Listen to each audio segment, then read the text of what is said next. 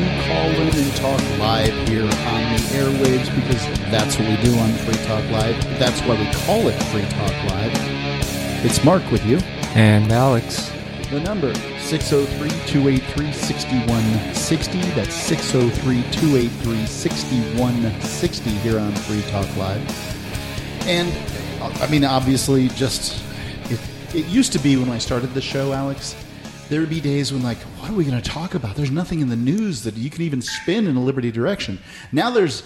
We're always so packed with things to talk about that, you know, we got stories coming out all over the place. So one of the things I want to get into is this Johnny Depp. What is her name? Amber Heard.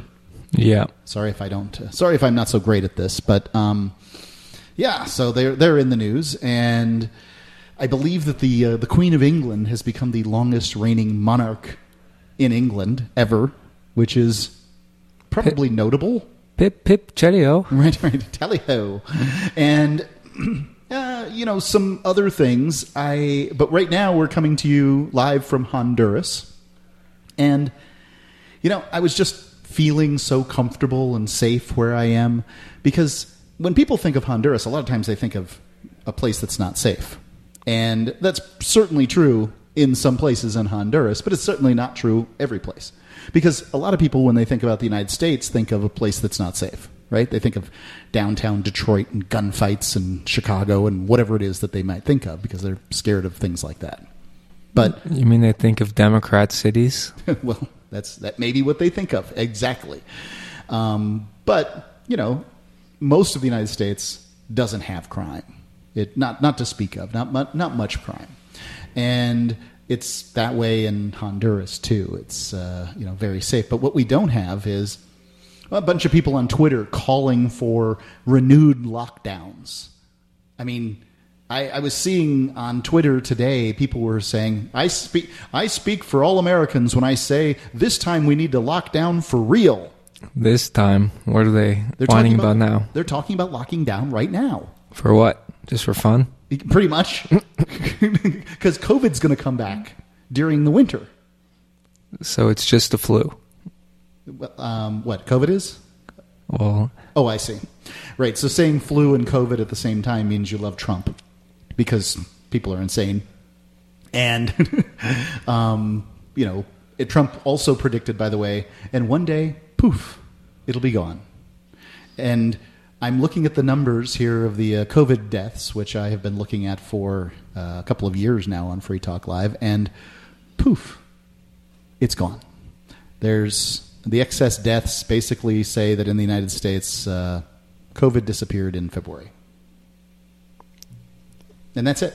And it's didn't something else happen in February? I don't know. Was that I think that's when Putin cured COVID. Yeah, Putin cured COVID. Thank God for that.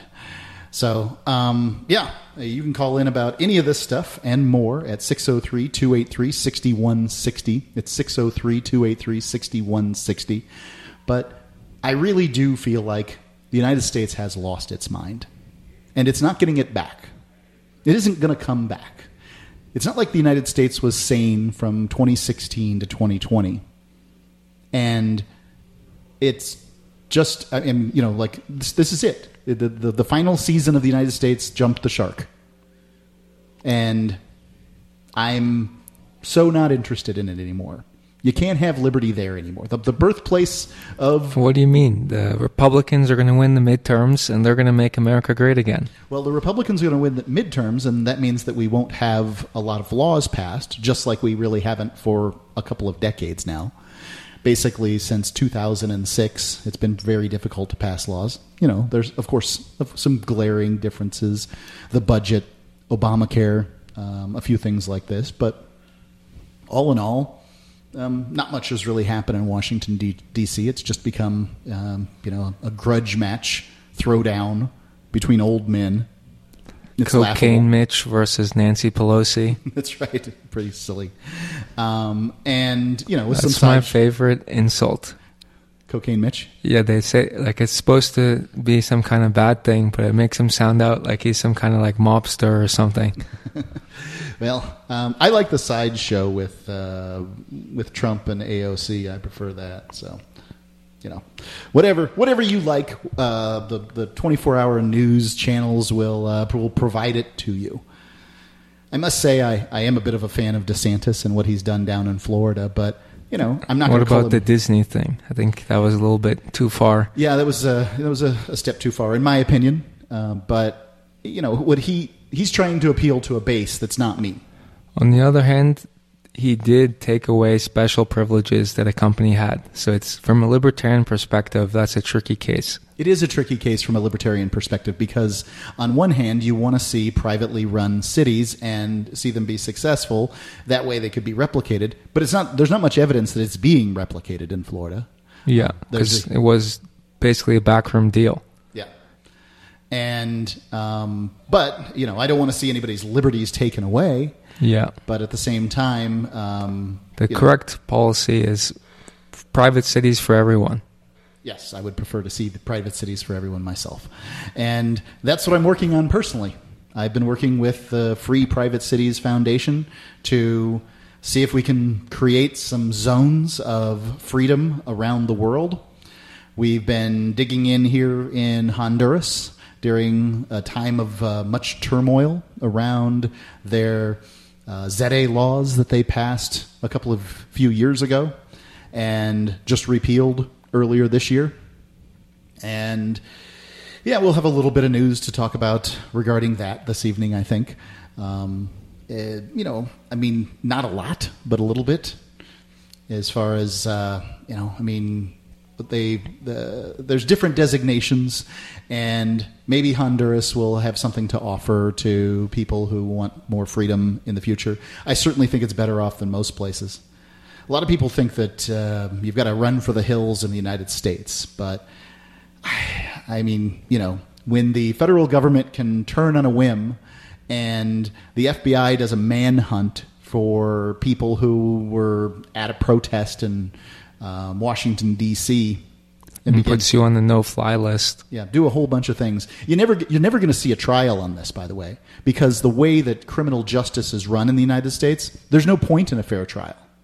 If the FBI came and knocked on the door right now and said, Mark, we're charging you with incitement to riot because we think the people in Washington, D.C. on January 6th did some of the stuff they did because of the things you said, and then they come to me with an offer of 1 year, or I can take it to trial and face life, because this is how they do it. They pile up the charges, they make it look terrible, and then they offer you some sweet deal. It's sweet compared to the deal that they're, you know, the fair trial put on by a bunch of NPCs as juries in your local federal district, indicted by people, you know, that would indict a ham sandwich, as they say in the law industry. And... you know, of course you're going to take the plea. What fool would face 25 years in prison? And a massive legal bill. Yeah, well, yeah, presuming they could even pay for an attorney. Oh, you get a great attorney provided to you for free. And then what? Well, obviously I'm going to take the plea. Okay, so a year in jail, and then maybe if I'm good, they'll let me out in 8 months, and then I'll get a little bit of probation. If I'm good, they'll let me off, and you know, inside of 10 months, I'll be done with this. And of course, that's what's going to happen. I mean, anything that looks like a fair criminal trial is gone in the United States. I was just talking to somebody from Europe and about the amount of years that my business partner, Ian Freeman's facing for supposedly selling Bitcoin without a license. It's not even a crime. Facing 420 years. As though that's not a joke. Ha ha. Ian smokes pot. We'll give him 4. He likes 420. We'll give him 420 years. Aren't we a bunch of hilarious psychopaths? I mean, seriously. And, you know, that's what it's like dealing with the feds. And it's not going to get better in America. Just expect that each side is going to use the guns of government to go after the other side as much as it possibly can, and it isn't going to get better. What do you think? 603-283-6160.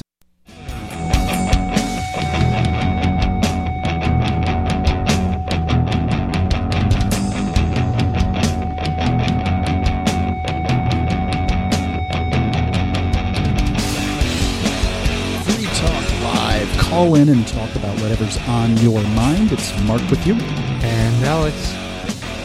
The number to call in and talk about anything you want to talk about here on Free Talk Live is 603-283-6160. That's 603-283-6160. And, I mean, we're all across the board tonight, but here on Free Talk Live, generally, we allow you to call in and talk about what you want to talk about. So let's go to nobody else calling in from Massachusetts. Nobody? You're on Free Talk Live. How are you, Mark? Yeah, all's well. What's on your mind? How are you? Okay, today I want to tell a story. I was at Granby Town Hall, Granby, Mass. And... Okay. I want to thank at least the town administrator and the other women working in the office. They understand the situation. I was trying to report other corruptions by law enforcement agencies, and unfortunately I was not able to. And, Mark, I'm going to ask you this question. What, in your opinion, is the difference between an emergency police call and a non-emergency police call? And I'm saying that it was definitely, without a doubt, a non-emergency police call. Okay. I would say the difference is that nobody's life is in danger on a non-emergency call. They will usually arrive without their lights blaring and that kind of thing. But thank you very much. You just said it. Thank you. So yes, the police officer arrived to a non-emergency call with his sirens and lights going, and the fact is, it wasn't, and I'm going to slow down a bit, and I'm going to say the chief of police was there. He was calling in a state police officer because the nature of what I was trying to report is not in his jurisdiction. So he had to call in the state police and it was a non-emergency. Okay. And by so record, do you mean you were talking. You were recording the cops. Yes, absolutely. Come on now. Okay. Yes, I was. Yes, sir. Okay. So I didn't record. I didn't have it recorded when the state police officer showed up. I'll say that. But I do have this. So I went back into the city hall as soon as he showed up, and I told the people upstairs. I was like, "Why is his lights and sirens on? What's the emergency?" And they were like, "There is no emergency." And I was recording this part of it. The state policeman gets up there, and I asked him, I was like, "Why were your lights on when you got here?"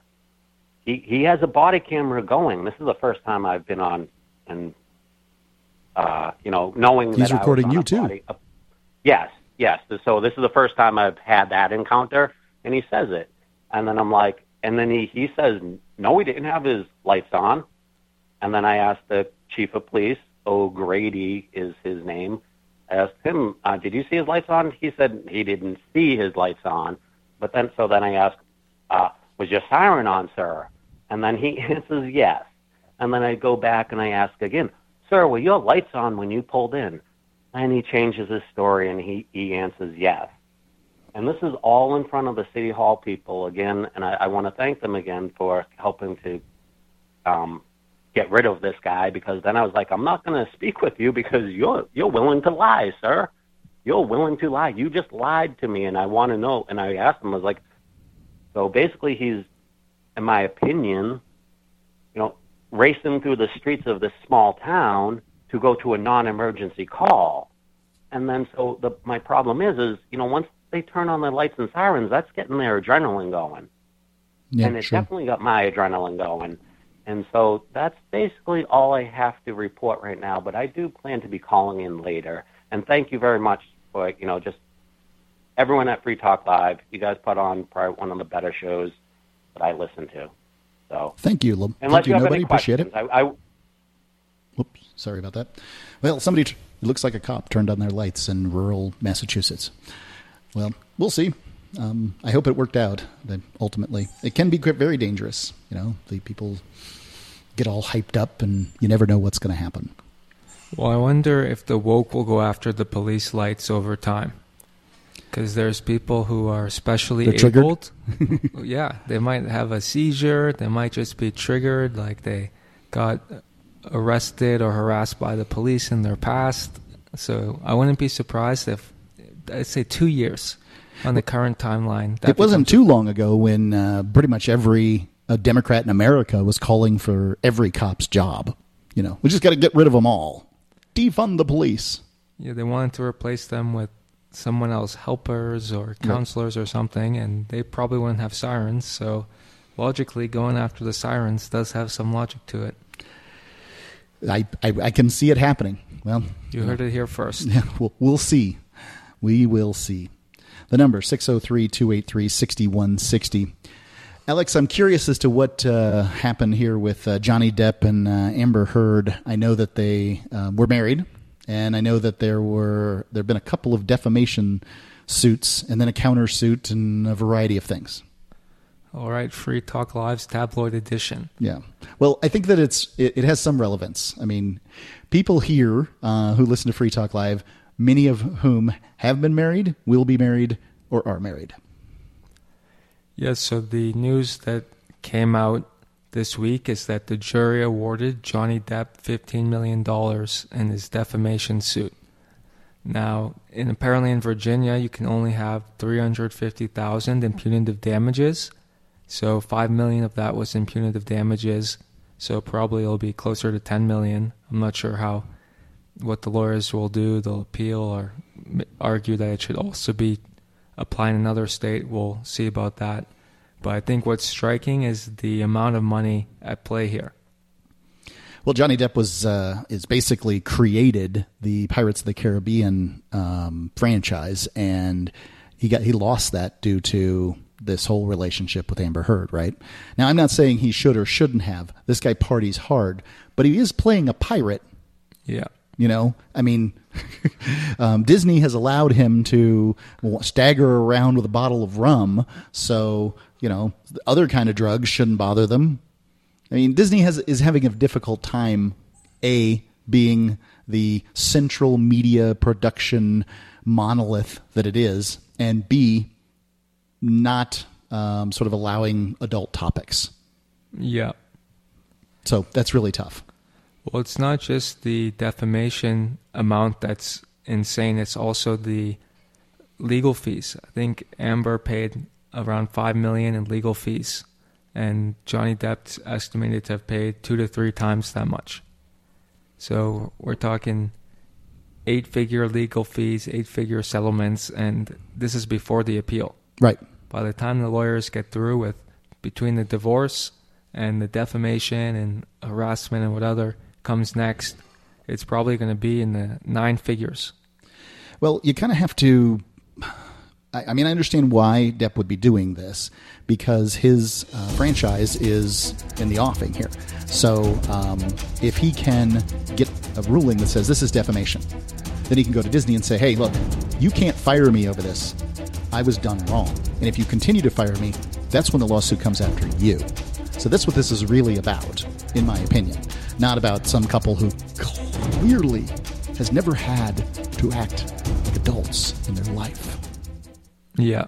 Do you feel like your country no longer holds your values? Have you dreamt of a place where liberty-minded people can come together and leave government overreach behind? There are many people just like you that are discovering FreePrivateCities.com. They start at FreePrivateCities.com and connect via the social media links shown there. All skills will be needed when the first of the Free Private Cities open. It's sooner than you think. Stop arguing and build FreePrivateCities.com. FreePrivateCities.com.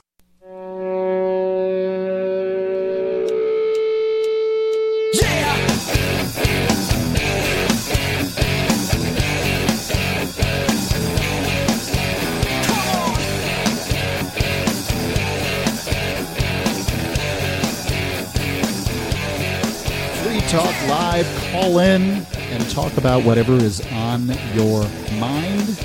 It's Mark with you. And Alex.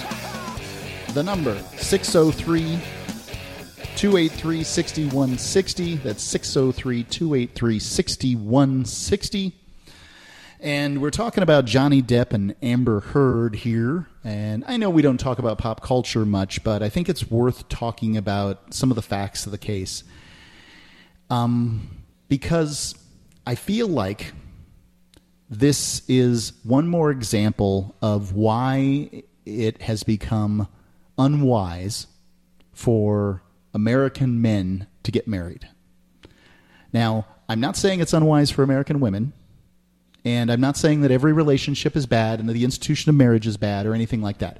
I'm saying it's been corrupted over time by the family court system to the point that it just doesn't make any sense anymore. So Amber Heard says that Johnny Depp hit her, and everybody believed her. Then Johnny Depp's PR machine kicks in, and now Amber Heard's a kooky, crazy woman, right? Like none of this is pretty. It's all really yucky. And I don't have an opinion. I do have an opinion. These are drug addicts acting like drug addicts act. And I don't care what their relationship was like. That if you think that Hollywood people are going to be, they're going to be people you should look up to, that your kids should want to grow up to be like, and a variety of things like that. You're a fool and you've fallen for this stuff. But it's kind of that way. I mean, look at Instagram.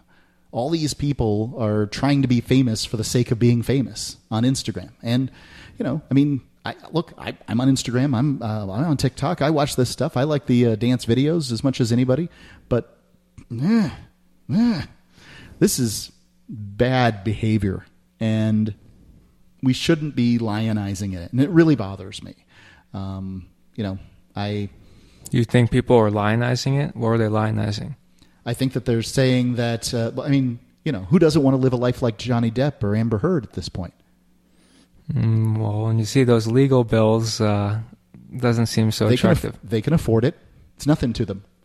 Amber's saying that she might not be able to give her donation to the ACLU anymore because she had to spend it on her legal bills. Oh, that's funny. That sounds like a threat more than anything. Well, they're involved in part in the defamation, right? The ACLU, how so? The op-ed that she wrote that was part of the defamation. The ACLU was partially involved in that op-ed. So she, the ACLU. So if you read the Reason article, which is what we were reading today, yep, as our reference at the bottom, they say now the ACLU is associated with the defamation suit.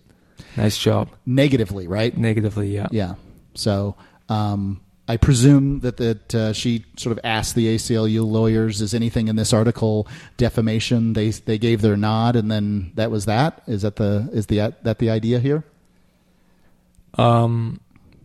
Yeah, they didn't mention too much what the connection was. They just said that it gains the odious distinction of having helped a celebrity write a libelous op-ed, possibly in exchange for a donation. So what it sounds like is she said she would give her divorce settlement to the ACLU, and as part of that, they probably helped her with the op-ed in some way or another, whether it's giving her a quote or helping her to write it, it's unclear, and thus they're partially responsible, it seems, that Reason's alluding to. According to one of our producers here, the Atlantic article that I have in front of me claims that basically the ACLU ghostwrote the article, and so... obviously that's not what you want from the ACLU. You want them out there defending poor people who, need some help and that kind of thing. I wonder, let's see. So when it comes to what you talk about, right? This is a place where libertarians can disagree. Some libertarians believe you should be able to say anything you want to say, and that so long as you don't do anything that... basically, you should be protected, that we're going to defend the undefendable here. We're going to defend the libeler. Now, I believe, differently than some libertarians believe, that talking is an action. It's a verb, like other verbs. Talking, punching, shooting. They're all verbs. There's action and then there's aggression, right? Right, but all I'm saying is that that your actions have consequences. And if your talking results in something negative that's untrue for somebody, that you should be responsible for the talking. That's all I would say regarding it. Now, I know that other people feel differently on the topic, and you're welcome to call in at 603-283-6160. But I felt like, I really feel like libertarian thought matured before Walter Block's Defending the Undefendable. And I know it's a seminal volume in libertarianism. I just don't believe everything in it. And that it shouldn't go down. We don't have prophets in libertarianism. We have some people who can say some wise things, and they can say them eloquently and these sorts of things, but everything those people write isn't necessarily true. I think that, I think that certain types of, I think threats are the kind of speech that you should be held responsible for. I think that lies that result in negative consequences for other people, but none for yourself, that you should be held responsible for that. And it's not always interesting enough for the media to pick up the other side of the story. If Amber Heard lied about Johnny Depp pushing her down the stairs. No, it wasn't pushing her down the stairs. Anyway, but using violence against her. Well, I think then she's responsible for that, in my opinion. Wouldn't that be fraud? How so? She defrauded the public in her op-ed. Well, the public isn't going to be able to bring a suit. The public might not, but a member of the public, Johnny Depp, might win. I suppose you could say that, but that's not what I generally hear from libertarian arguments. You know, I generally hear people should be able to say what they want, so long as they didn't physically hurt somebody else. And so I don't believe that. I don't think you should be able to call somebody a pedophile and just get away with it. What would you say to someone that argued your speech on the radio caused negative consequences to our beloved law enforcement officers, who are now looked in a more negative light? Yeah. And thus they're put at risk in their very dangerous job every day. I would love an opportunity to defend the things that I say about law enforcement officers on the air. I would love it. Because frankly, then we'd find out whether or not I said something untrue.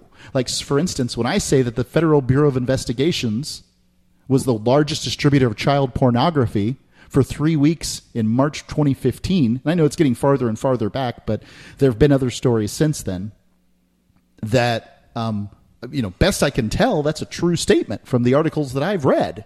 Yeah, but your words may cause negative things to happen to them. So aren't you saying the truth is going to cause negative things to happen? It seemed previously you were saying that if there's negative actions, then people should be held accountable.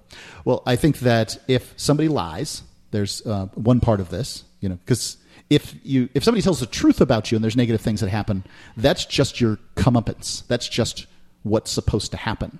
But if somebody lies and negative things happen, then that's another thing. Now, it's also possible that you could be spreading a false narrative through no particular fault of your own, right? Like somebody wrote something on the internet and you believe something that was false. And that could be the case, right? Like I could have read an article on the internet about the lizard people.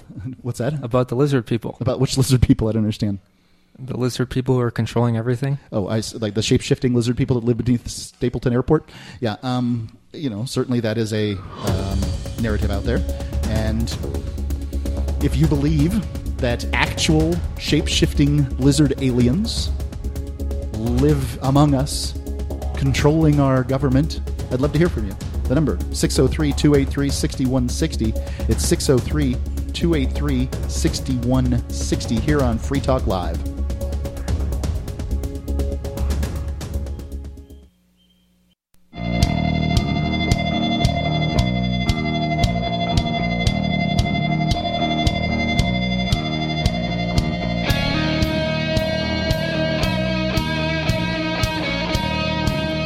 Talk Live, call in, talk about whatever's on your mind. That's what we do here on Free Talk Live. It's Mark with you. And Alex. The number is 603-283-6160. It's 603-283-6160. Want to tell you about Truth Smacks. Have you almost given up trying to wake up your friends and family? Well, we've got something that just might help. Truth Smacks Our friend Suzanne, a former English teacher and longtime truth seeker, recently started her own trail mix brand, making it, bagging it, sealing it herself in a commercial kitchen down in Naples, Florida. She calls it Truth Smacks because there's a heavy dose of truth on the back of every bag. The truth quotes variety has some famous or infamous quotes on the back, and then the freedom variety also has famous quotes about freedom and government tyranny. Both varieties come in two sizes, in original flavor or peppermint infused. Only available at truthsmacks.com/shop. So this is the only place you can get these, and I truly recommend them, especially the peppermint. I mean, I had the original, and the original is a really great trail mix. But I gotta say, as far as the taste, the peppermint's really, really special.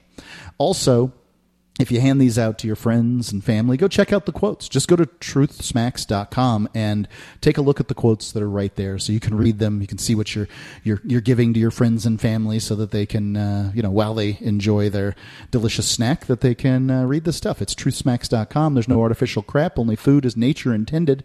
Spreading truth, one delicious morsel at a time. Truthsmacks.com. So there's another thing in the news that I think is worth talking about, which is the Queen. It really is tabloid night. Yeah.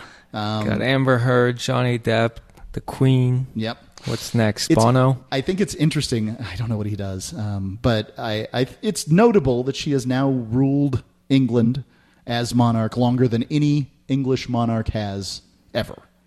And I think that's worth something. And I also think at 95 or something like that, it's probably time to set down the scepter and let young Charles, who's older than I am, step up and see how that goes. Well, has she ruled for 70 years? That's like saying Biden's in charge of the country. Sure. I understand that she hasn't actually ruled. In fact, she doesn't do anything. She's a tourist attraction. And this is the reason, by the way, that I am for this particular monarchy, because they don't do anything other than create press. And people go and spend a whole bunch of money for London. London the British government should be paying their way, because they are the main reason. There's Stonehenge and the and nearly as old Queen Elizabeth, and people want to go and see. They want to see the guy with the guys with the fuzzy hats, walking around and goose stepping, and they want to see, where does the Queen live? And this is, notable too. And they want to go eat a kidney pie, perhaps. And if it wasn't for those things, then that place wouldn't be that interesting. I mean, why would you go to London if it wasn't for that? Why would you go to New York City if it wasn't for the Statue of Liberty and the Empire State Building? Yeah, it's not as just not as interesting without those things. So I say, as long as they continue to not harm anyone with their little parades and that sort of thing, well, let them do it. Could their existence be harmful? The idea of a monarchy that... Let's look at that for a second, shall we? Let's look at, let's take the closest thing we have to a scientific situation. One where a government stages the first successful rebellion against the British crown directly next door to a government that didn't. And let's look at the results between those two. I think I know what you're talking about. I'm talking about Canada and the United States, for those of you who haven't figured it out yet. On one hand, you have the United States, land of the free and home of the brave. And then you have the evil red horde north of the 47th parallel, or whatever it is, right? But in fact, the Cato Institute, the Heritage Foundation, and a variety of other places that I wouldn't call liberal cesspools have in fact said that Canada, with all its socialized medicine, is still freer than the United States, at least in recent past. So apparently 250 years out, less than 250 years out, the experiment shows that no, in fact, holding a revolution against a monarchy, having a republic, does not result in more freedom. Sorry, everybody whose relatives, including me, fought and died, bled on foreign soil for life, liberty, and the pursuit of happiness. It didn't work. I mean, this is a guy, by the way, I'm as patriotic as they came at one point, and I'm still like an American cultural chauvinist. I prefer American culture over others, but frankly, I think we've lost. You prefer Miley to Justin Bieber? Justin Bieber, Canadian? Yeah. Oh, that's funny. I don't really know much about them. I did see that Wrecking Ball video, and I thought that this is a great song. But I don't know much else. I don't know that I've ever sat through an entire Justin Bieber video. So how can you champion American culture without knowing its champions? I'm just from it, and that's what I'm used to, and that's what I like. So I'm not saying that it somehow beats everything. I don't know. What's the difference between this and K-pop? I don't know. But I will say that, this is what I prefer. But honestly, I think that America in its final season has jumped the shark. I can argue in the other direction, which is that the other influential cultures, you can tell by the fact that they have currency out there that is worth something. The ruble, the euro, the pound sterling, Swiss franc, the yuan. I don't think the Swiss franc counts for much. Swiss franc's a major currency pair. Yeah, well, I don't think that it counts for much first. I don't think the Swiss have much of a culture to talk about. They're four cultures wrapped up into one. They got nice chocolate. They do, and they make watches, I hear. And, maybe those cough drops. Ricola. But... none of those cultures are going to beat out the United States anytime in the near future. But I think that the United States is a corrupt piece of fruit. It's rotting from the inside, and it's just, not where I think. Well, what is U.S. culture? It seems to me that U.S. culture always wins and always loses. It wins because it co-opts the other cultures, but it also loses because it's changed by them. Well, if you talk about, the Roman Empire and why it continued to expand and won wars and these sorts of things, it's because when they ran up on an enemy that had a battle tactic that worked, they used it. They, they adapted and moved forward, and that's, when you're king of the hill, you can adopt some.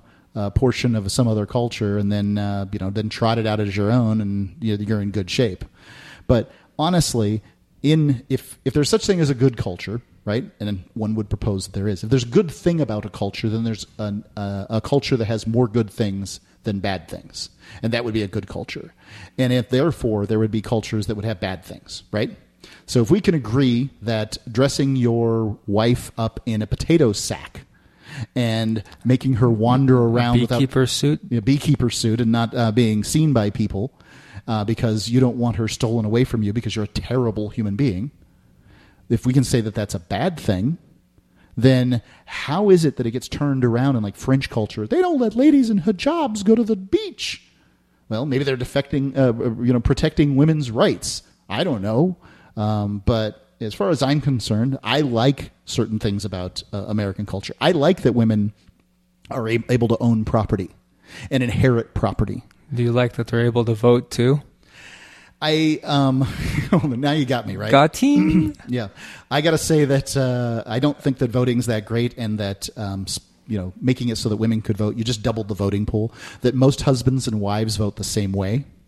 So you either have a situation where you've halved the value of a family's vote, or if the family's vote is the same value, or the family X's itself out. So if a husband and wife vote against each other, then they shouldn't have bothered going to the polls. If a husband and wife vote the same, then they only have the same amount of voting power that a husband had prior to women voting.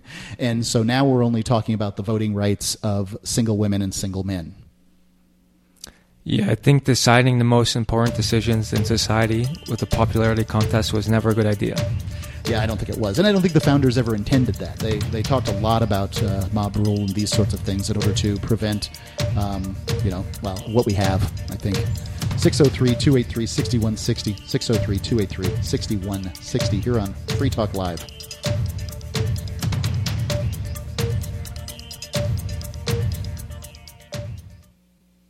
Free Talk Live's video archives have been on Library for years. Library is an uncensorable, decentralized, blockchain-based media sharing protocol, and we're big fans of it here on Free Talk Live. In 2020, Library launched Odyssey, a video sharing website to compete with YouTube, and it's really taking off, now with over 1 million channels, many of whom are disaffected YouTube creators. During YouTube's crackdown for not towing the government line on COVID, the Free Talk Live YouTube channel started receiving strikes and could be completely taken down at any moment. Thankfully, Odyssey started offering live streaming, so we're now streaming live every night and posting our video archives permanently to Odyssey. You can watch live or anytime on our Odyssey channel by visiting video.freetalklive.com. If you want to go all in, download the desktop app at lbry.com, and then every video archive you watch, you'll help seed and keep it online forever. At minimum, we ask you visit video.freetalklive.com and follow us on Odyssey today. video.freetalklive.com.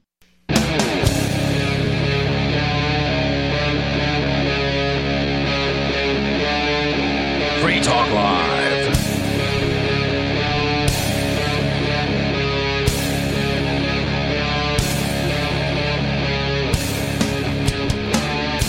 It's Free Talk Live. You can call in and talk about whatever is on your mind. That's what we do here on Free Talk Live. That's what we call it, Free Talk Live. I mean, why would else would we do anything else if you're going to call yourself Free Talk Live? Rather than let you call in at 603-283-6160, it's 603-283-6160. That is a toll call, but does anyone care about toll-free calls anymore? I mean, really? Nobody who matters. No, not much, anyway. Yeah, so in all likelihood, your cell phone plan covers long-distance phone calls, just in case. And if it doesn't, call in, because we'd like to hear about it. Right. Where do we get one of these plans? 603-283-6160. Let's go to the phones and go to the fun. It's Major Payne calling in from Michigan. Major Payne, you're on Free Talk Live. Hey, guys. I'm thinking of the World Health Organization, but I don't think that's the right entity. What's the one in America that Fauci has been in charge of here? The CDC in Atlanta? The CDC. But anyway, they were trying to push some stuff through pencil whip it like Obama was so famous for doing, and where the CDC would basically have carte blanche and the ability to inflict martial law pretty much over epidemics. Well, there was just a doctor today that was testifying, and a member of the American Surgeons Association or some such thing. But and to make it even better and to pull on the heartstrings of America, he was one of the guys that had treated some of these kids at this school shooting here in Texas a minute ago. Hmm. Right? So they got to always never let a good crisis go to waste. So anyway, right. This guy, he says the gun problem is a health epidemic. Now, you know how these guys like to spin their webs. If they can tie these two things together down the road, yeah, I can't believe how far thinking these bastards are. Well, it's what's interesting is that any gun laws that they're proposing wouldn't have stopped the shooting in Texas. It wouldn't have done anything to get those parents into that school to save their kids any sooner. It wouldn't have kept the cops' hands on or handcuffs off of them. It wouldn't have stopped the cops from pepper spraying those parents. It wouldn't have stopped the cops that went in to save their kids. Like, it wouldn't have made any of this stuff acceptable or okay. But it would have made them one step closer. Because that's the name of the game. The last 5 days, and it wouldn't have stopped any of these criminals. They all bought them legally. Yeah, but what if you're not allowed to buy them legally, like in Canada? He went to kill his doctor. He'd been calling in about chronic pain after his surgery. He went in and whacked his doctor and I think 3 other people. He bought the gun the same freaking day, legally. Yeah, but what if he couldn't legally buy the gun? That's the idea is that, step by step, they're going to prevent that, and, I mean, I don't know. Look, people are going to get their hands on guns if that's what they want to do. In a country with twice as many guns as people. Go ahead. This is a mental health crisis. They've kept the whole country in lockdown under turmoil for 2 years over nothing. And people there were shootings going on before that. I mean, I know, but not to this extent, dude. Okay. Well, I don't know. I wouldn't be able to say. I haven't looked at any statistics as to whether there's more or fewer shootings. I'd say that probably the number of shootings went down during the lockdown. So maybe some people feel like they got to make up for it. I have no clue. You know, so far, nobody's pointed a gun at me. And, you know, I guess I'm grateful for that. Certainly people have threatened to kill me, but that's kind of part and parcel of being on the radio. When the sun comes up, the crazies come out of the woods. Peace out, guys. Indeed they do. Thank you. Yeah, I would say that it's clear these policies won't stop the specific shooting in question, but it's one step closer to making guns illegal. And that seems to be the clear goal. Sometimes they say the quiet part out loud, like when Beta O'Rourke, he had said, "We're going to come for your guns. We're going to take your AR-15 or AK-47 or something along those lines." He just, he accidentally said the quiet part out loud, and that's the ultimate goal. So right now that's outside the Overton window. That, for those who don't know, is the window of allowable opinion. So there are certain things you can say in polite society and other things that, "Oh, I can't believe you said that." And right now, saying that they're going to take away AR-15s is largely outside that window, but if you just chip away at it, make it harder and harder to buy, they can say, "Well, you have to put in 100 hours in training and spend $10,000 to buy it. Does it really matter if we ban it?" At that point, it's banning it's inside the Overton window. So I think it's important that the gun issues be looked through that lens, that the goal is to ban it and to pull the Overton window closer and closer to banning it being acceptable. So the correct response is to pull it the other way, I would say. Yeah, I've got a couple of different opinions on this, opinions that conflict, right? So on one hand, I think it's important to point out that concealed carry permit holders are 1/10 as likely to commit a felony as a cop, and cops are 1/100th as likely as a regular citizen. So you're talking about people who are very unlikely to commit crimes. So, you know, guns are obviously not things that make people ravenous killers, because concealed carry permit holders are not likely to commit crimes.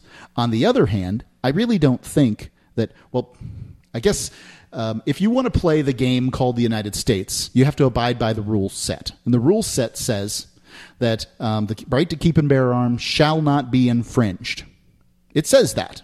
And if you want to play the game, there's no infringement of the right to keep and bear arms. And that means that when a person gets out of prison, they can go stop off and take the $100 that they got from prison and go buy a Saturday night special at the pawn shop on the way out, presuming they're not on probation or something like that, which the vast majority of them are on probation or parole or something like that. But, you know, so this is sort of the one side or the other, because there's kind of these people that want to take the middle of the gun debate and say, well, you know, we outlaw ex-cons having guns, but the same rules that apply to normal people, which is if you outlaw guns, then only outlaws have guns, apply to convicts, ex-convicts, which is if you outlaw ex-convicts having guns, then only outlaw ex-convicts have guns, which is to say that lots and lots and lots of people in America are ex-convicts, and they should be able to defend their families, protect their life, their liberty, and their property, just like anybody else should. They just can use a baseball bat. Right. Well, I mean, you know, you know what happens to somebody who brings a baseball bat to a gunfight? Nothing good. Now, I personally am a convicted felon, and I'm not terribly interested in carrying, a gun around on my hip or anything like that. It's just not my thing. But I can tell you I don't feel as safe as I could if people didn't believe that I had a gun in my house, right? Like currently, if you can find out my address, you should be able to presume that if I'm a law-abiding ex-convict that I don't have a gun in that house. Right? Right. Isn't that reasonable? So doesn't that make me more susceptible to crime than other people. I don't particularly like that aspect. And this is part of the gun debate that's really difficult for me to sort of square. I think the easiest thing to do is a matter-of-fact thing, is that everybody should get a pardon, a full pardon. In a country, in the most incarcerating country in the world, everybody who's been free of any kind of incarceration, probation, parole, or anything like that, hasn't got convicted again, that kind of thing, should be fully pardoned after, I'm going to say 5 years, but let's go ahead and say 10. Whatever number makes you feel comfortable. But somebody should be able to return to the status of a full-fledged citizen. They should be able to vote. They should be able to own a gun. They should not get arrested when they go into Japan or Canada. I mean, this stuff should be something that governors just make happen. And they have the ability to do this with their veto power. The number, 603-283-6160. That's 603-283-6160 here on Free Talk Live.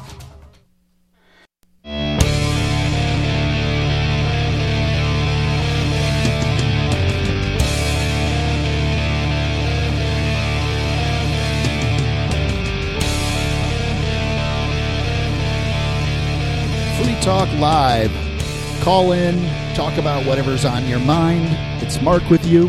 And Alex. The number 603-283-6160. 603-283-6160. Write it down. Put it in your phone's address book. That way you've got it all the time. Tattoo it on your arm. Well, I don't know that we'll necessarily... I mean, we've changed our number throughout the last 20 years, so... I wouldn't go that far, unless you just want to change out the numbers every 5 years or something and put a line through it. And yeah, I don't know. Somebody has bound to have done it at this point. I want to tell you about Bitcoin.com. It is your resource for all things cryptocurrency. So if you don't know that much about cryptocurrency, you say, I don't understand cryptocurrency. Well, you can choose to continue to not understand cryptocurrency, or you can go right now, or when you get to a computer, to bitcoin.com. Now, don't tell me you can't remember the URL. It's bitcoin.com, and right there at the top, at the little navigation bar, is Learn. You can learn how to get started, learn the basics, learn how to buy Bitcoin. They've got little tutorials in short videos, very consumable stuff, so that you will understand Bitcoin. If you didn't understand the video, well, stop and watch the 2-minute video again. Believe me, you can understand Bitcoin. You're just choosing not to understand it at this point. Also, you can buy Bitcoin and cryptocurrencies right there. You can trade on their marketplace. You can get in early on the, Verse token sale that's coming up. And they've got ways for you to buy and invest with confidence. Alex, they've got 31 million downloads on their wallet. It's amazing. It's Bitcoin.com. They've been a longtime sponsor of Free Talk Live, and we are proud to have them. It's Bitcoin.com, and they are sponsoring this hour of Free Talk Live. Let's go to the phones, Alex, before you start yammering on. I know how you get. Let's go to Sarah in New Mexico. Sarah, you're on Free Talk Live. Sarah. Hello? Get off the phone here. Am I on now? You were on the air, yes. Oh, okay. Yes. So what I was what I was told was, those salt mines that they have in Europe, some parts of they would go mine like 1 mile underneath the earth. They would have the salt mines, and all those miners that have been working on those salt mines have been known never to ever catch tuberculosis.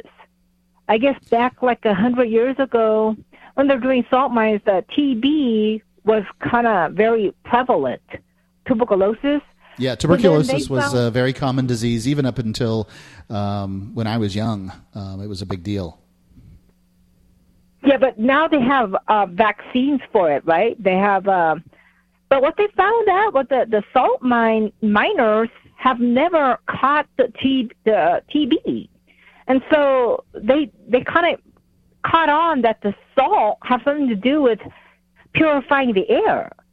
So from what I was told is that they have what are those like hospitals, salt mine hospital underground, and so that people that have lung problems would actually stay there for like a whole month, and they would cure them of their lung disease, whatever lung ailments that they had. So I don't know exactly what mountains, but what the cause? Well, I can tell you this, Sarah. My mom and my grandmother were both big believers in this. And we would go to the beach when I was young regularly because the aerosolized mineralized salt water there they believed to be good for your lungs, and so they wanted me to play in the water. They went in the water, they played with their young son, and this was, and my grandmother visited the Dead Sea in Israel.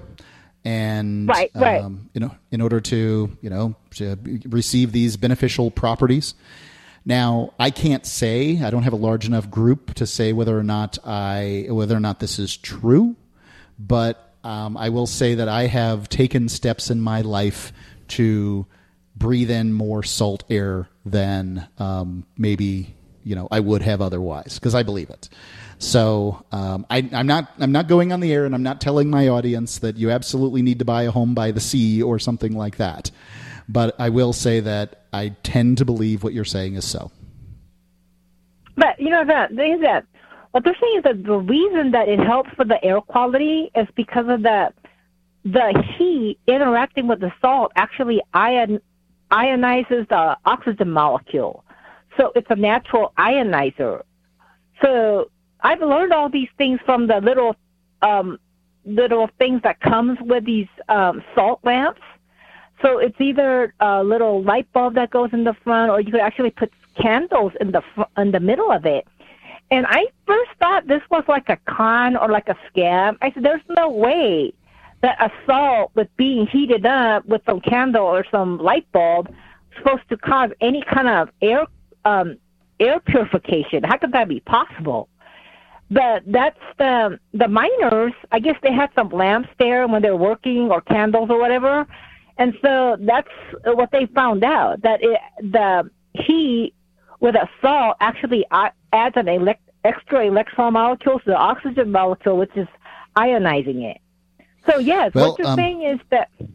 Your mileage may vary, but there's also such things as... salt inhalers, which are the one that I have. Oh God, I feel so crazy. The one that I have is porcelain and contains, and you can put the salt in. So of course I get the pink salt. You can't get the regular salt. I get the pink salt, put it in the salt inhaler, and I'll shake it up. And I try to keep it in a warm room, or I'll put it on top of a battery pack on my desk, and that kind of heats it up a little bit too. And I'll just inhale it out of it, maybe 3 breaths every hour or something. And so I do this stuff. Again, your mileage may vary. I am not prescribing this for the cure of anything in particular. If you've got tuberculosis, for God's sake, go see your doctor. I get where you're coming from, Sarah, and you've hit on one where I agree with you. So thank you so much for the call. The number is 603-283-6160. You, young Alex from Cambridge, Massachusetts, I know that you have something to say about this. I believe in medical freedom. Which is to say that people should be able to try what cures they like. I saw in a group chat on Telegram the other day, someone had been drinking their pee for the last 2 months. This is where I get compared to? All right, go ahead. The last 2 months, and it's really helped them a lot. It regulates your hormone levels. Okay. They're trying to keep it from you. So well, they're trying to keep something. They can't keep it from you. I can tell you that. Please don't do that. Like, it's a waste product for a reason. If you do, make sure to call in and tell us about it. How did it taste? Yeah, God wants it out of your body. That's why he made it come out of your body. Just saying. That's salty. I'm coming down on it. The number is 603-283-6160. Free Talk Live. Join liberty-minded voluntarists, anarchists, and libertarians from June 27th through July 3rd for the 6th annual Fork Fest at Rogers Campground in the beautiful White Mountains of New Hampshire. Forkfest is a fork of the Porcupine Freedom Festival, which sold out for the first time in 2021. Forkfest takes place the week after Porkfest, but Forkfest is decentralized, which means that there's no ticket cost and no one is in charge. All you have to do to join the fun is reserve your camping site, RV site, or motel room with Rogers Campground for June 27th through July 3rd. There's no better place to celebrate Independence Day than around other freedom-loving activists in the Shire. You can find out more at the unofficial website, forkfest.party. You can also connect with other attendees on the Forkfest Telegram and Matrix chat rooms, as well as the Forkfest Forum. You can find links to those at forkfest.party. We hope to see you there. forkfest.party.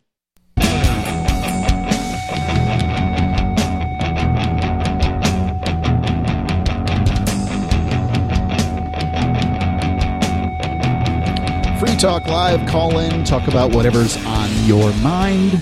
It's Mark with you. And Alex. The number is 603-283-6160. It's 603-283-6160.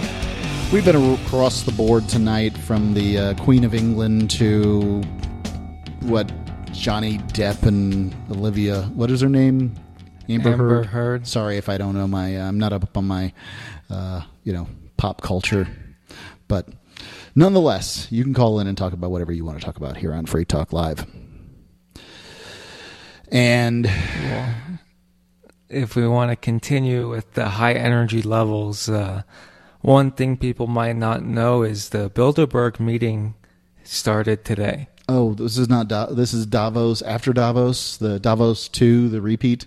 Yeah, Davos is for like the kind of cool people. Bilderberg is even more exclusive. So do they like kick some of them out and make them go away, or is it the same? Is it mostly the same people? What is it? Well, there's fewer people, so a lot of them don't make the cut. Okay. They'll let anyone in to Davos. Okay. But I see. Bilderberg, it's invite only. And so, where are they meeting? They're meeting in the belly of the beast, the wettest of swamps, Washington, D.C. Oh, I see. Wow. They probably need a little help after the lockdown there, all the politicians walking around. I think the politicians heard the old joke about how do you know if a politician's lying? His lips are moving, so they thought they'd cover up their mouths so you couldn't see their lips move. But we knew. One thing that I was interesting is there has not been a Bilderberg since 2019. So for 2020 would have been the height of the pandemic. Then 2021 was the height of the hysteria. And 2022, makes sense. So we've had 2 years free of Bilderberg meetings, and it's only gotten worse. Right. I don't think it really changes anything. Let's go to Olivia calling in from Arizona. Olivia, you're on Free Talk Live.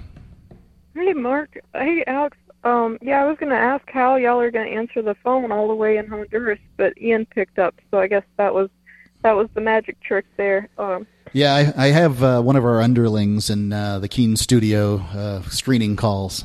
It's Ian. And he has to listen to the show. I think what he's hoping is that I'll get that he'll be comfortable enough to leave me and just let it go, and then I can handle calls on my own. But at this point, he's screening, and we can always have somebody come, one of the other hosts come in and screen. But the Free Talk Live studios are still in Keene, New Hampshire, and we're still doing some things the old-fashioned way. Well, I was just thinking, if God forbid, Ian loses this case and he does go to jail for 420 years. Just imagine what great health care he's going to have to survive that long. I mean, I guess there's a silver lining to every dark cloud, right? He's going to be 500 years old when he gets out. What a world. Yeah, and Ross Ulbricht.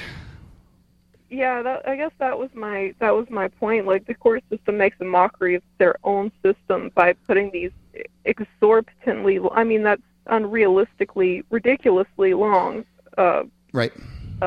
And they can't show a victim of a crime here. Well, they can show a victim of a crime, but not one that Ian committed.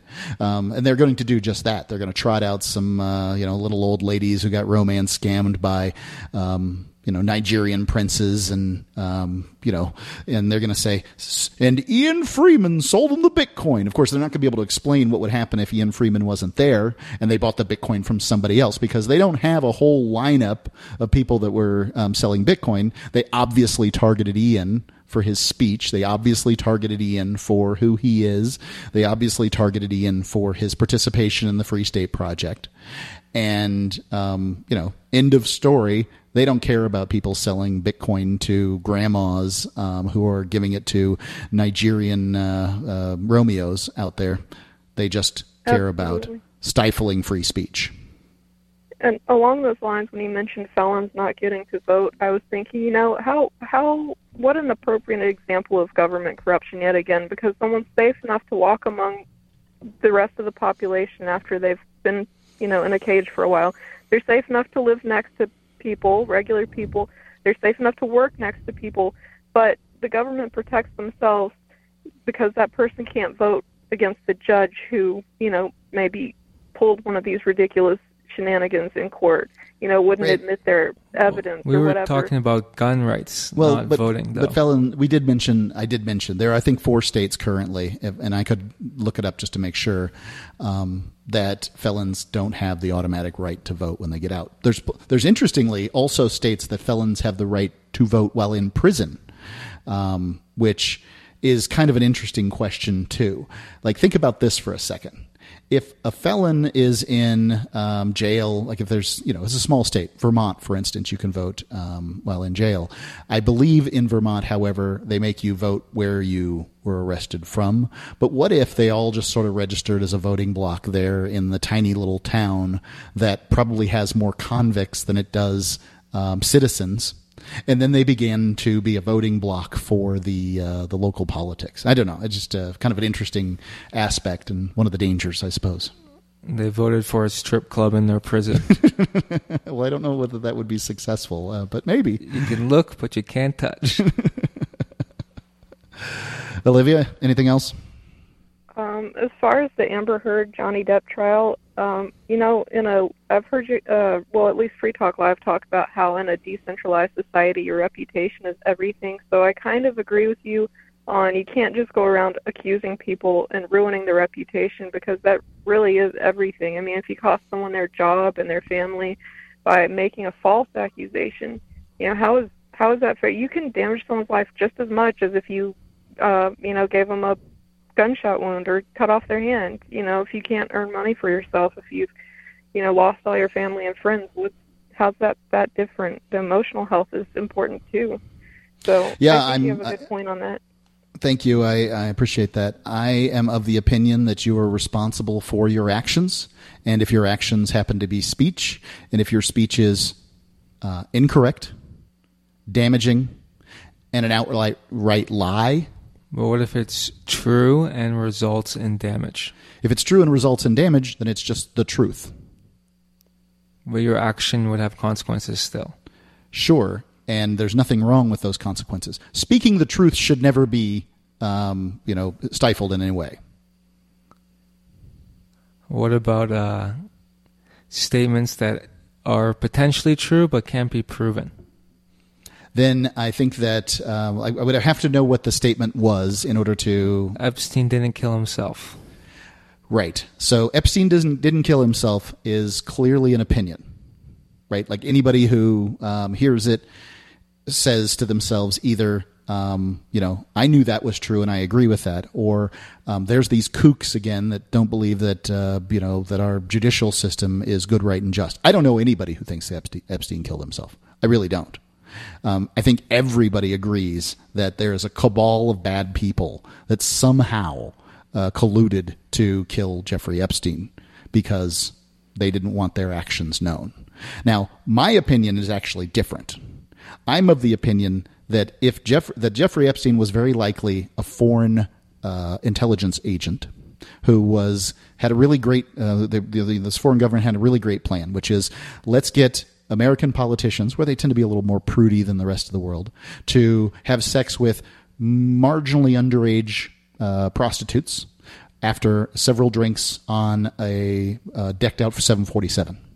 And once they've done that, and we've got pictures of it, and we've got proof of it, then we will have them under our thumbs for the few things that we need their votes for.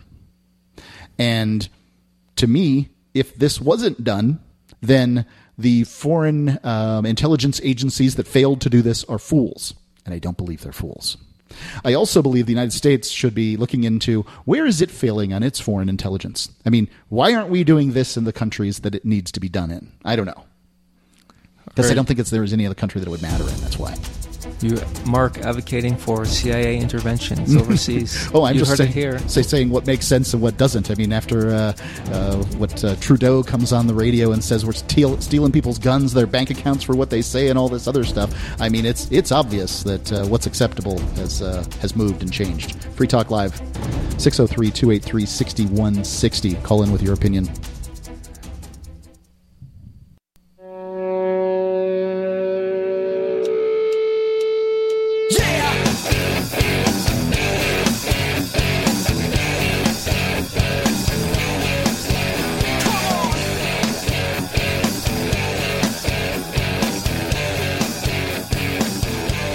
Talk Live. Call in, talk about whatever's on your mind.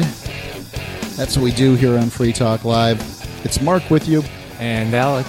603-283-6160. It's 603-283-6160. I couldn't believe the headline on this article. And Alex, you described it as clickbait. Yeah.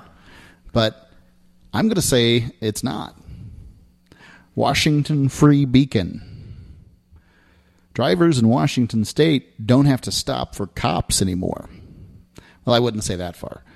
After Washington state passed a law to constrain police officers, state drivers are refusing to pull over when asked by cops. Asked.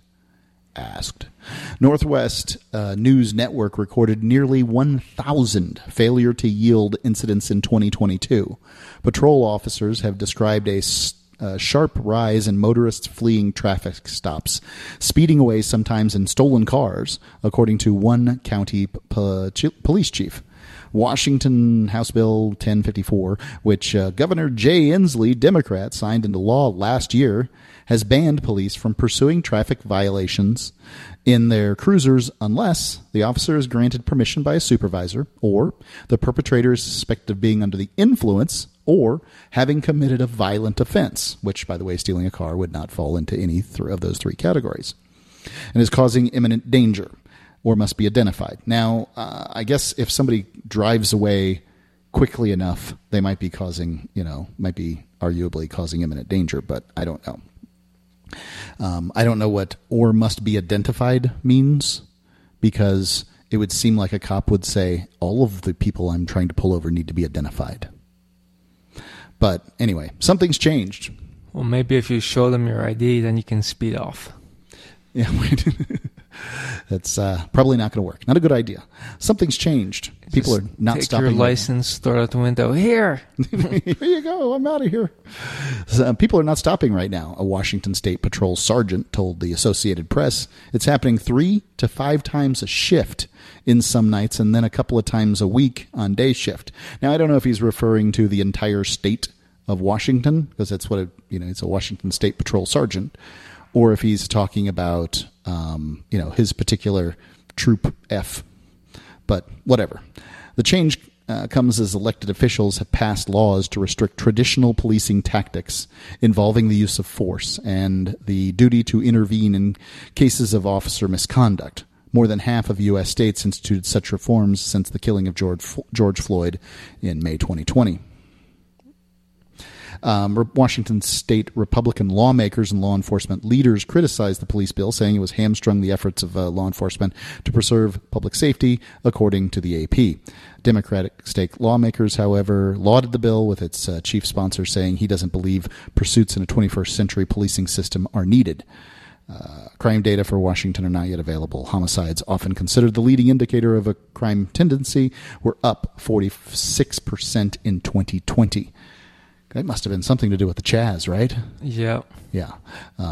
Anyway, I doubt that Chaz had much to do with the law enforcement thing, but nonetheless, I mean, I can see this from either direction. So there are some glaring incidents prior to this where police would be in pursuit and hit somebody because it's hard to drive at 100 miles an hour down a residential street. But, you know, they get to do the Roscoe B. Coltrane thing, and they get to trace those dirty Dukes Hazard, and they're going to, you know, they're going to chase everybody, and I don't know. So, the one very interesting one is the cop was going like 110 and a 35 and hit a kid who was on a bike and, you know, killed him outright. Bang. And that, you know, I mean, he's chasing somebody who's whatever, got a license that's suspended or some dumb thing. And what the lawmakers are saying is that, well, you got their driver's license, the license plate. Isn't that enough? Can you not figure out what the people are doing with their license plate? It's good enough to give a parking ticket, isn't it? Isn't it good enough to give a speeding ticket or whatever it is you feel like you need to give? And the police are probably like, well, I'm not giving a ticket if I don't get to stop them. I'm not giving a ticket. And you don't know exactly who's behind the wheel, although probably there's cameras, and it can be, you know, you can somewhat identify somebody from the back of their head if you draw them into court. So I don't know. I mean, I can't say one way or the other what is the right thing on this, but I can say that, yeah, I can see why people are upset about it. Do you think that this is going to result, Alex, in more crimes like homicide and these sorts of things? If the little stuff gets away, it's called the broken window theory, is that if police ignore small crimes, that large crimes happen. Well, based on what we're seeing in California, I think it's highly likely that criminal gangs will capitalize on this.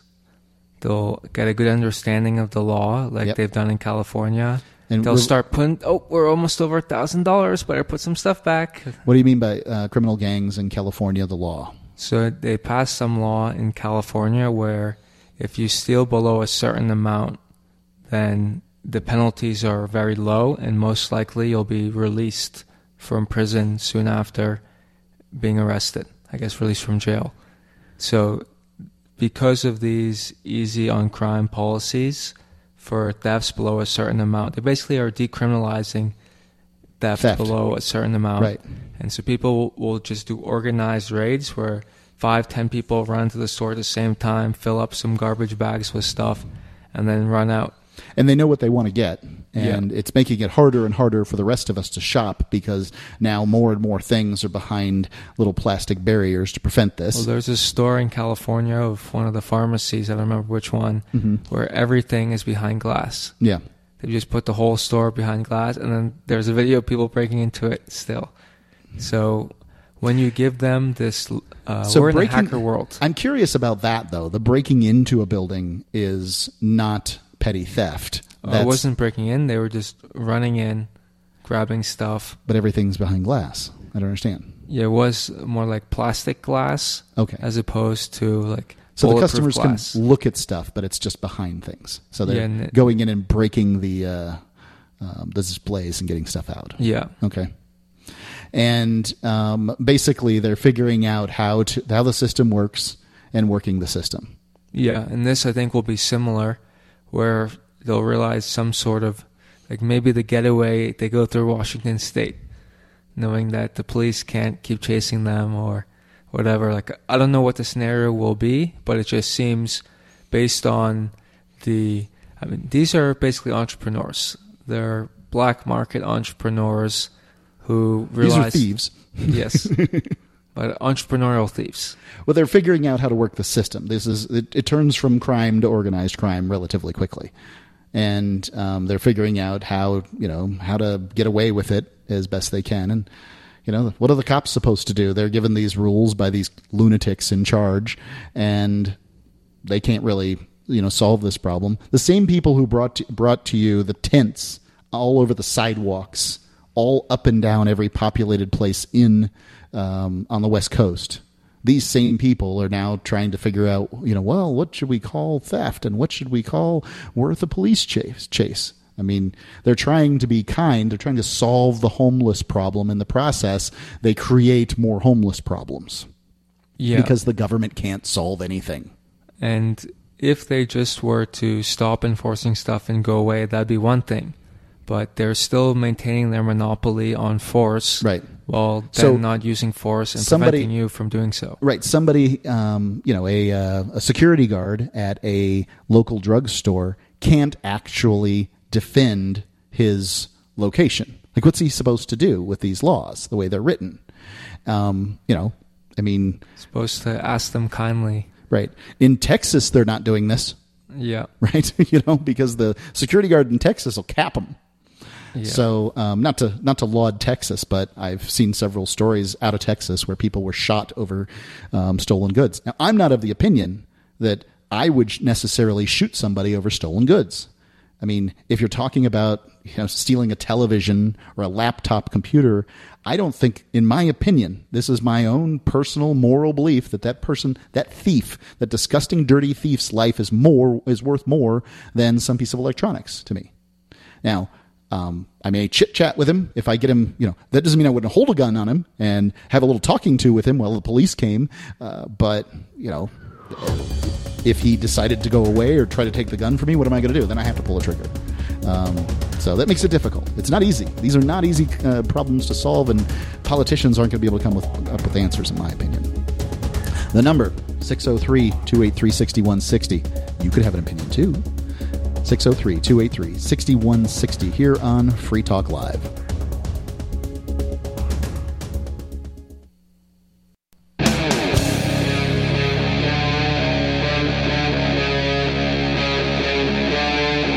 Free Talk Live.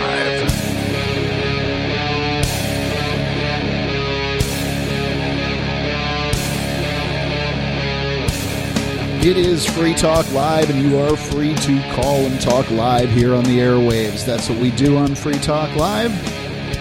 It's Mark with you. And Alex. The number is 603-283-6160. It's 603-283-6160.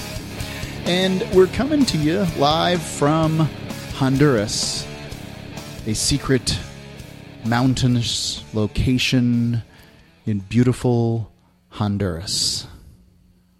Alex, do you think of beauty when you think of Honduras? What did you think of with Honduras, about Honduras before you came? There was this really cute Honduran girl back in school. Okay, well, there's plenty of them here, I can tell you that. I think a lot of people think drug cartels and danger and grinding poverty, which I am sure is not untrue, right? Like, I haven't seen anybody said, the T-shirt that says I'm a drug cartel agent or whatever on it. But I'm sure that some of the people we've seen work for the drug cartels, but mostly they don't. They try to stay out of the limelight. They try to, Yeah, I think it depends on your zip code, right? Yeah. Drive your boats, drive your planes. It's true anywhere in America, anywhere in the United States, anywhere in Honduras, that, some places there's a lot more crime than others, and that's just the way it is. But what I've found since I've been here, at least in the particular place that I am, and I'm not revealing the location at this time, is I've seen beautiful views, wonderful weather, lush forests, and kind people, great food, all organic, really low cost. Just some great stuff that I think is wonderful, and I hope that don't forget the fast internet bringing Free Talk Live to your ears. Yeah, it's true. We've got I ran a speed test before we got on. We had 47 up and 30 something down, and a ping rate of 78. So we were doing good. Things were, modern internet here were delivered by fiber, and well, that's what I would hope for. But that's not what brought you to Honduras, is it? No, it's not what brought me to Honduras. I came here for Zetas. I heard about... No. What's that? You said zeros. I said no. No, right. So the whole thing is that zeros are essentially a zone here that was legal at one point in the relatively recent past, that there has been a recent vote that got rid of the ability to create new zeros. Best I can tell, they did not get rid of the old zeros, but that those zeros have some difficulty operating currently. And we don't know what's going to happen with those zeros. There's lawsuits to be had and these sorts of things. I suspect that the government will realize that they put themselves in a very bad position and begin negotiating, and there will be new and improved zones. And that's kind of what I'm hanging on for and looking out for. But mainly, I came here for zeros. Now, I'm not going to participate, in them until I'm pretty sure that they're solid. But I'm keeping an eye on them. I'm very interested in the news. What would you say has happened to zeros in the last 2 months? Try to encapsulate it for people. Well, I'd probably start back in November 2021. When a new regime was elected, the previous regime had somewhere around 11, 12 years in power. And this new regime that was to be coming in ran, one of their biggest issues was the Zeti No campaign. And you'll see this graffitied all around the country. And so there was some concern over what would happen under the new administration. However, for the first few months, they came to office end of January. They didn't really do anything beyond saying that, we don't like Zetis, we're going to do something about it. But almost 3 months in, there had still been nothing. So it seemed that some, myself included, were thinking, well, maybe it's like America, all broken promises and empty words. But shortly after Easter, there was a session in Congress in which they unanimously voted to repeal the Zeti law. Right.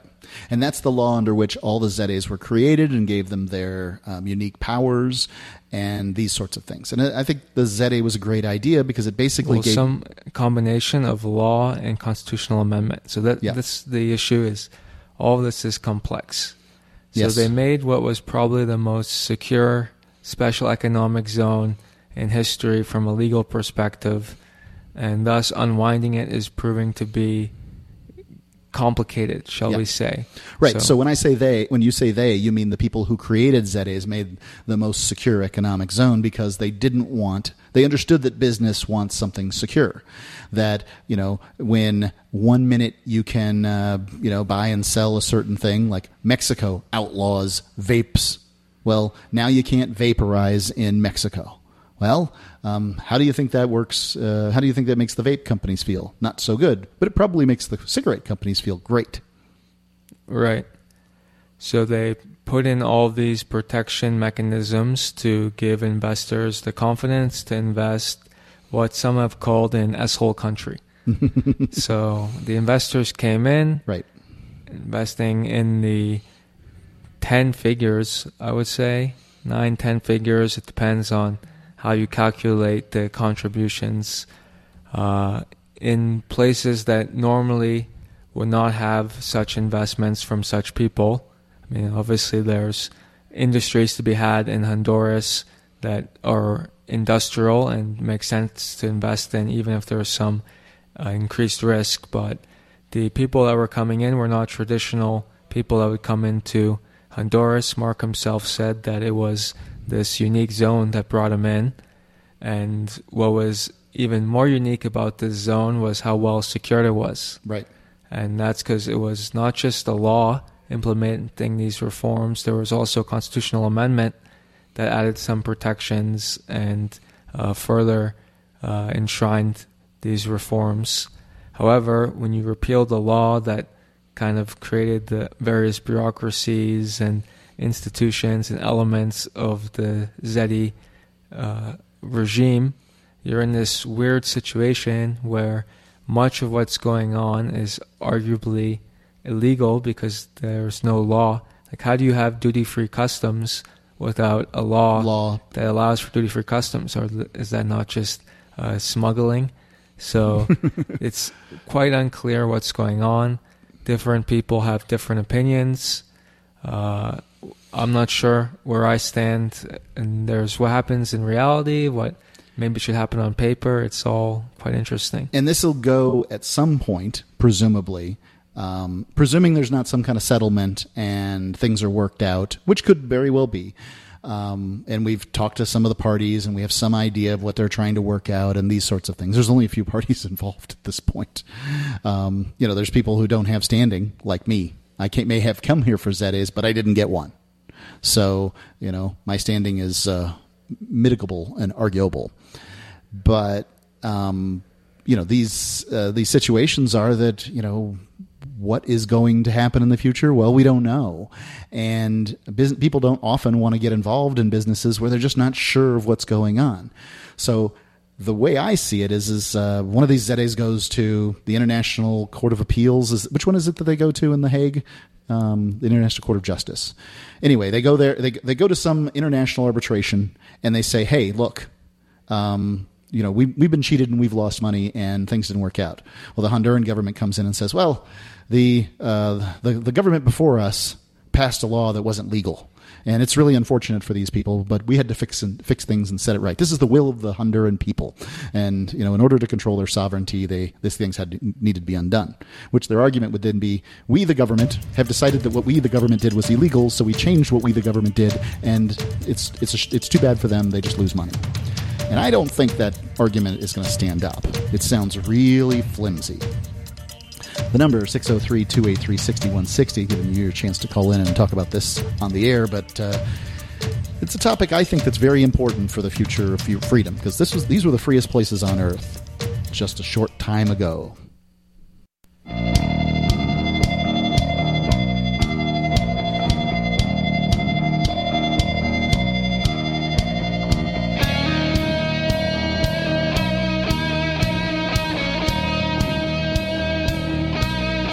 Free Talk Live. Call in. Talk about whatever's on your mind. It's Mark with you. And Alex.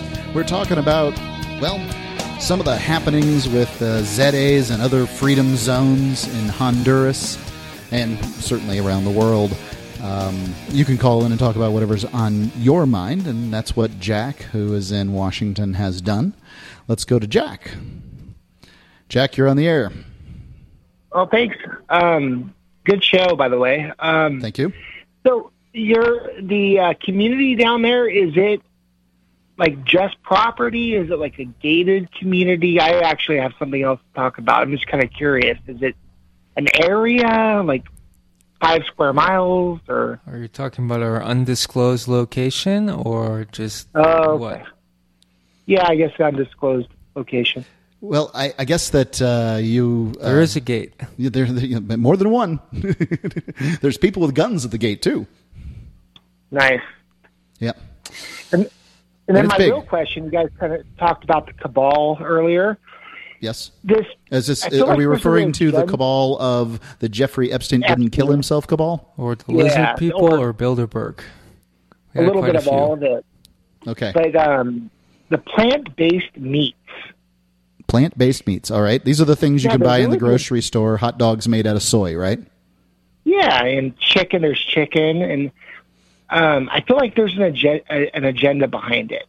Okay. I'm just, I don't know. It just seems weird because if you're a true vegetarian, you love animals, you probably don't want your plants to, look, smell, taste like a meat. And then meat eaters probably prefer meat. So why are they pushing it so hard? And that's pretty much all I have. But it just seems strange. I think that there are some arguments that vegetarians have that are probably pretty good, right? On one hand, I think that would you agree that there's too much meat in the American diet? Absolutely. Okay, I tend to agree too.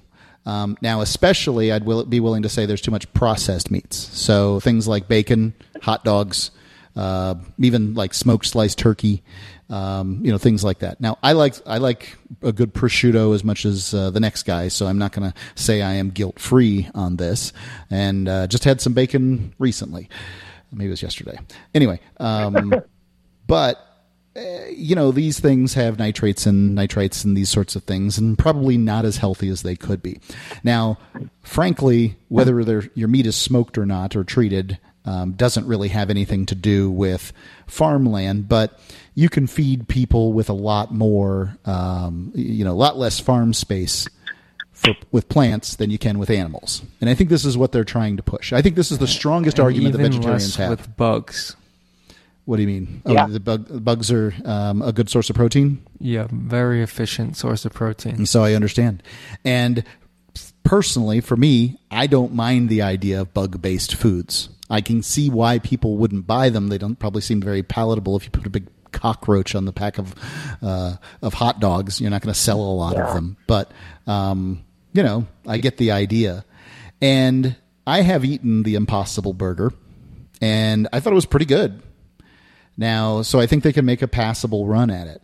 I would also make the counter argument that we need ruminids and, we need chickens and we need these things to make the land more fertile to grow better vegetables. So I don't think by any means that we should get rid of that stuff. I'd say if one's going to look at one's diet for how to live a healthier life, you should look at sugar before you look at animals. But if we want to bring the focus down to animals, if that's what people want to do, then I think that Americans probably eat twice as much meat as they need to, and they could cut quite a bit, and they should go for leafy greens and cruciferous vegetables rather than meats. Alex, you're a carnivore completely, right? Yeah, I try. Yeah. Well, what do you eat that's not? Oh, you had a slice of pizza on Bitcoin Pizza Day. Yeah. Yeah, big deal. Before that, you hadn't had anything for a long time. Anyway, and also I wouldn't beat myself up over my diet. Anytime you're thinking, gosh, I shouldn't have done that, over one small slip up. Now, if you're eating a big slice of chocolate cake with every meal, then maybe you should start thinking about what you're doing. One last thing I want to say is vegans have a destructive mindset that if we did not kill and control and thus kill certain types of animals, we wouldn't have any food to feed ourselves with at all. So some of those animals are deer. They're a pest in the Northeast. Pigs. It's open season on swine in Texas. Raccoons. Rats. There's all kinds of pests out there that if you don't control them, they'll just destroy any food you have. And if it's all like, well, I guess we're just going to have to put 20-foot fences so the deer can't jump it. I mean, at some point or another, the set of rules gets just absolutely ridiculous. Some animals were meant to be eaten. Jack? I'm in Ocean Shores, and the deer walk around like zombies at this point. Right. I saw one today with glazed over gray eyes. I mean, it lived its entire life out as a deer, and they're supposed to be prey, and they're everywhere. Right. They're walking up like fat old men to a buffet, just helping yourself after your ornamental vegetables and your garden. It's incredible. You can't even have any of those things here, yeah. Yeah, right. You can't have a garden. Nobody has a garden there anymore because the deer are walking around old. Yeah. They're picking through people's garbage at this point. Yeah. Yeah. 6 foot dates around, six plants. That's not pretty or fun. Look at my flowers, behind the cages. I have, I saw one time, I remember I was a firefighter, and I happened to be behind a vehicle. This has nothing to do with being a firefighter, but I have been to a lot of wrecks where deer cause them. This one wasn't because I was a firefighter. I was literally behind the truck. The small pickup truck got T-boned by a deer that just ran right into the side. The vehicle was going 60 miles an hour up a hill. The deer was trying to get across, and it misjudged it, so it hit the truck, mid passenger door with antlers, by the way, and stuck in, snapped its neck immediately. And I mean, there's just so many of them. The only way to kill them at this point is when they hit you. Don't tell anybody, but I have a slingshot, and I use little BBs so I don't hurt them. They try to crawl up on my porch where I have a few little plants. They walk right up the, just like whatever, and I'll, lightly hit them. I'm not abusing them. I have neighbors and stuff, but they'll look at me after the BB hits them like, F you. I'm going to be whether you're there or not. And right. I'll just be back, a-hole. Yeah. Well, I'll tell you this. I had apple trees up in New Hampshire, and I'm 100% sure they all went to heaven because I said a little prayer beforehand. Awesome. Oh, I bet they taste good after all those apples. Yeah, the next door neighbor was the guy who would smoke them and hang them and all that stuff. That wasn't for me. That's rad. Thanks for the call, Jack. Thanks, guys. Free Talk Live. Are we going to hell for killing the deer? 603-283-6160. It's 603-283-6160 here on Free Talk Live. Right.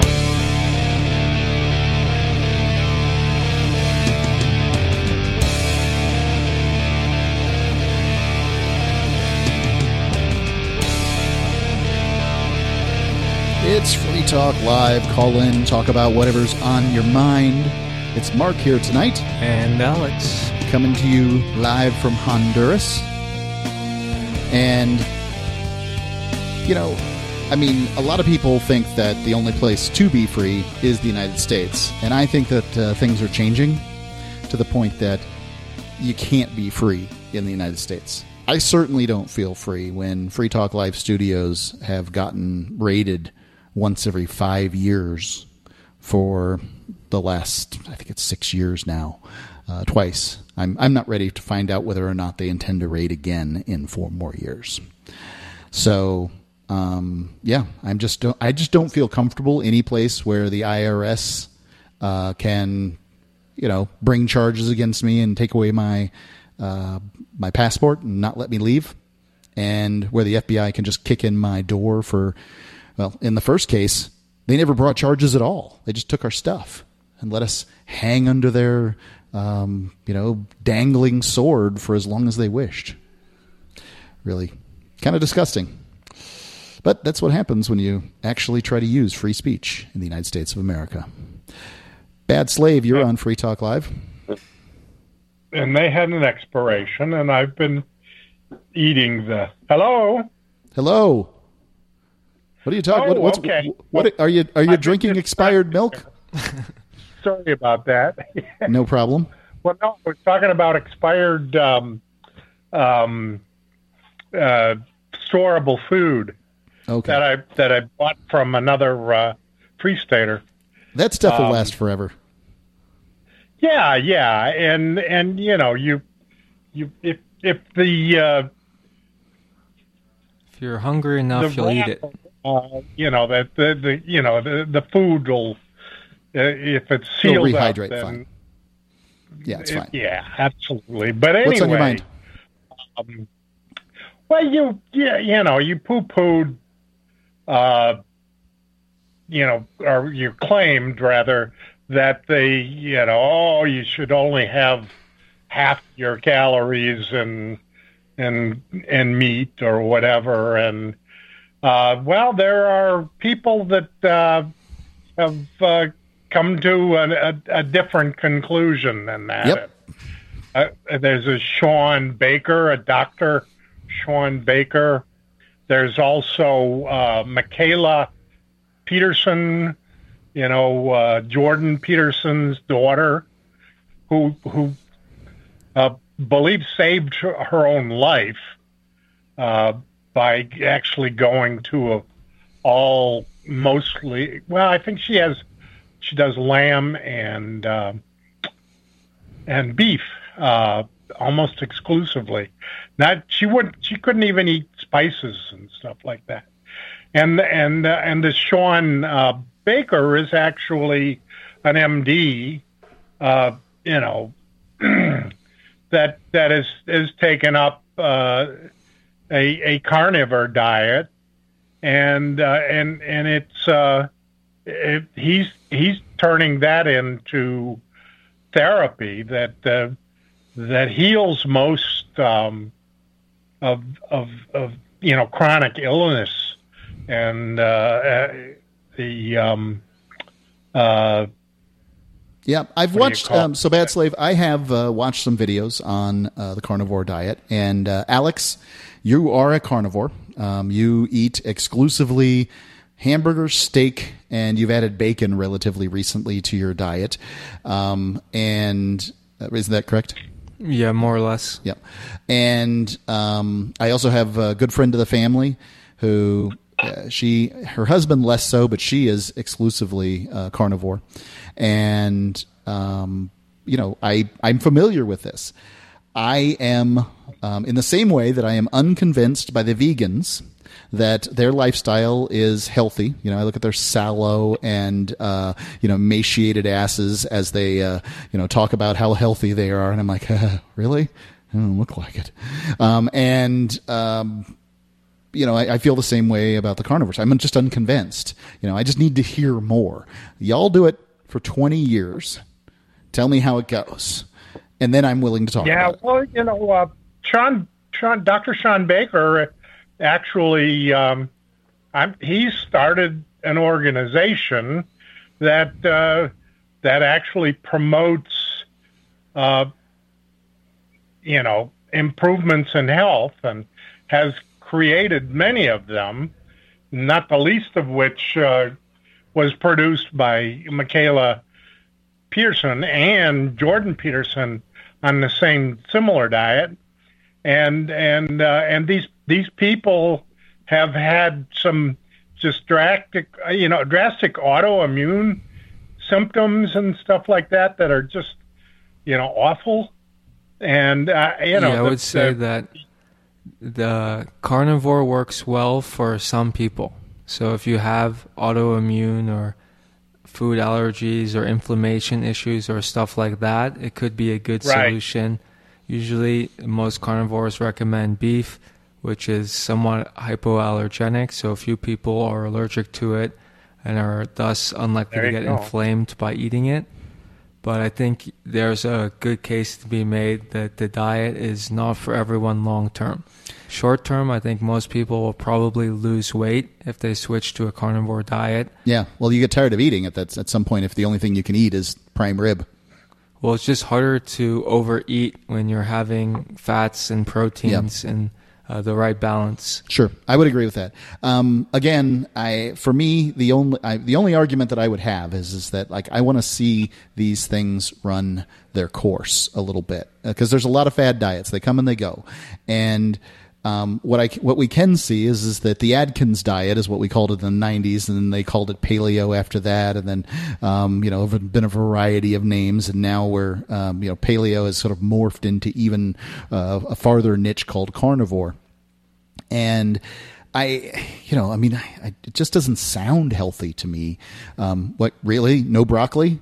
That's it? No broccoli, no Brussels sprouts, no cauliflower, no lettuce or cabbage or anything like that. And it just many of those can be inflammatory. Yeah, I've heard vegetables have these things to fight off predators. These predators in the right term, people, things that'll eat them, and that can be bad for some people. I don't know what to say, but I don't feel unhealthy when I eat vegetables. Well, he has a bunch of, Sean there has a bunch of, relatively short videos about all these different, you could pick the subject and he'll talk about it. And it's on YouTube, maybe other, platforms, but, he's an excellent, he was, a trauma surgeon during, Iraq and Afghanistan. Well, before we go on any further with it, Bad Slave, are you recommending the carnivore diet for everyone? I wouldn't say for everyone. No, I would say, because I like vegetables. There's, this is where I'm going to come down. I'm going to say I recommend for everyone a whole food diet.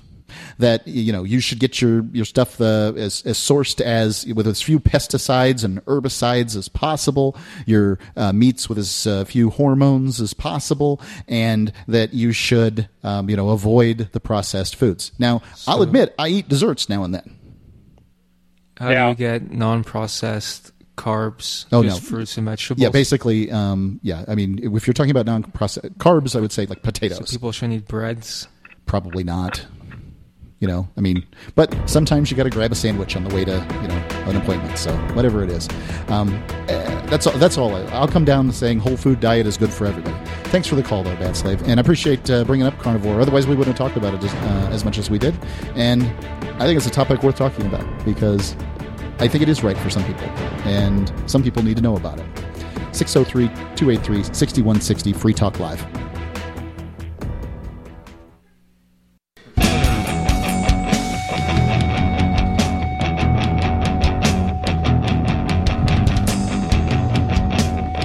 Free Talk Live. It's the final segment of Free Talk Live. You can call in and talk about whatever's on your mind. Well, I guess I could give you might be able to squeeze in the last moments here. I'll give it to you. 603-283-6160.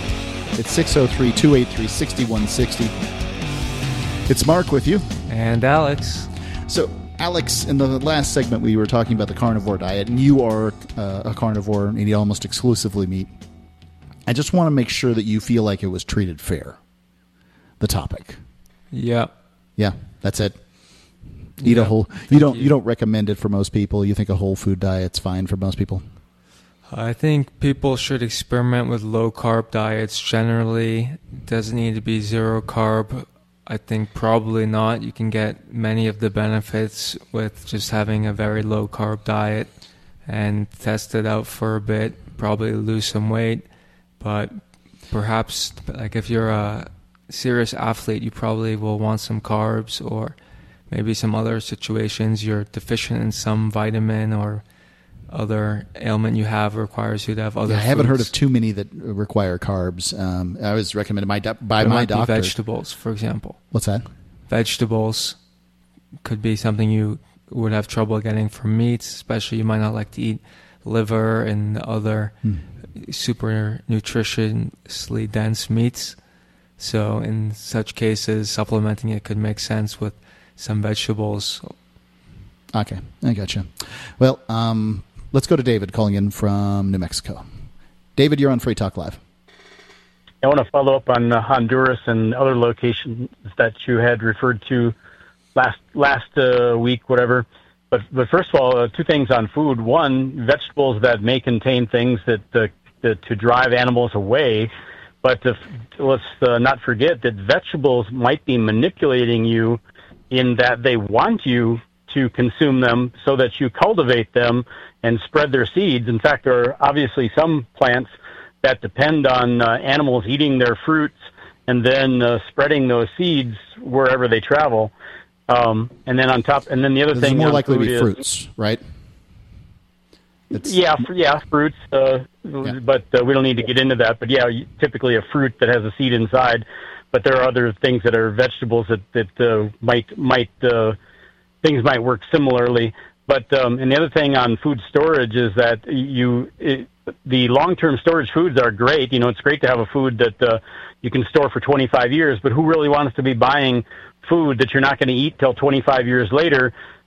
You might experiment with them, buy them that last 25 years, paying a slight premium, and then experiment with working them into your regular diet, because unless you got money to burn, you don't want to be buying food that's just sitting there, and then after 25 years, you throw it away. And I found that the foods you buy at the grocery store, you can buy things that will last, 5 years, and who really wants to have more than 5 years supply of food on hand anyway? So, yeah, I kind of feel like, you got to pick your threshold for what works for you.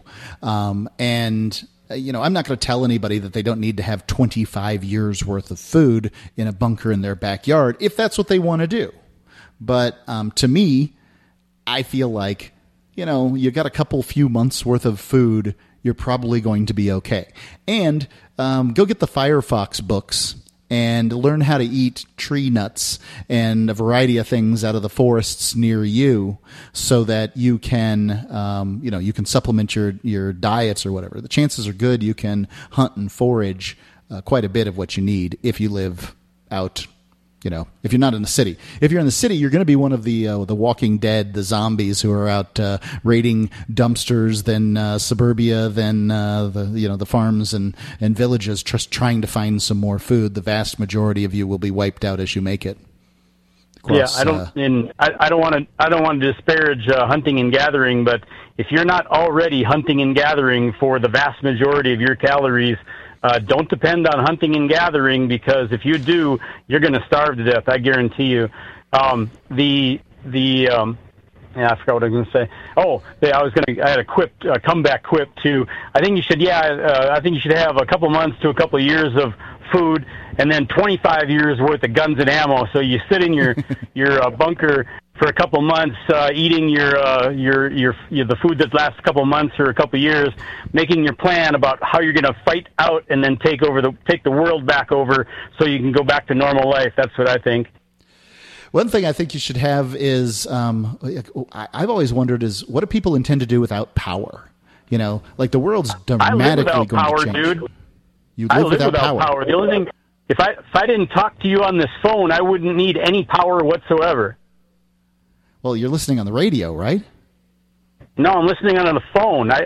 I got a little 50-watt solar panel, which powers a smartphone, and that's how I interact with the world. That's the only electricity that I use.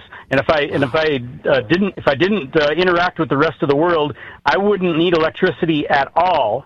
And frankly, in my experience, life is better without electricity.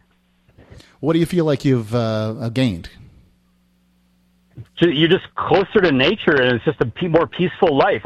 What do you gain by having electricity? Tell me what you gain by having electricity, and I'll tell you why you don't need it. Oh, I don't know. I mean, I can't do a radio show without it. I know that much. I seem to spend my whole life answering emails from people who. So you'd have to get a.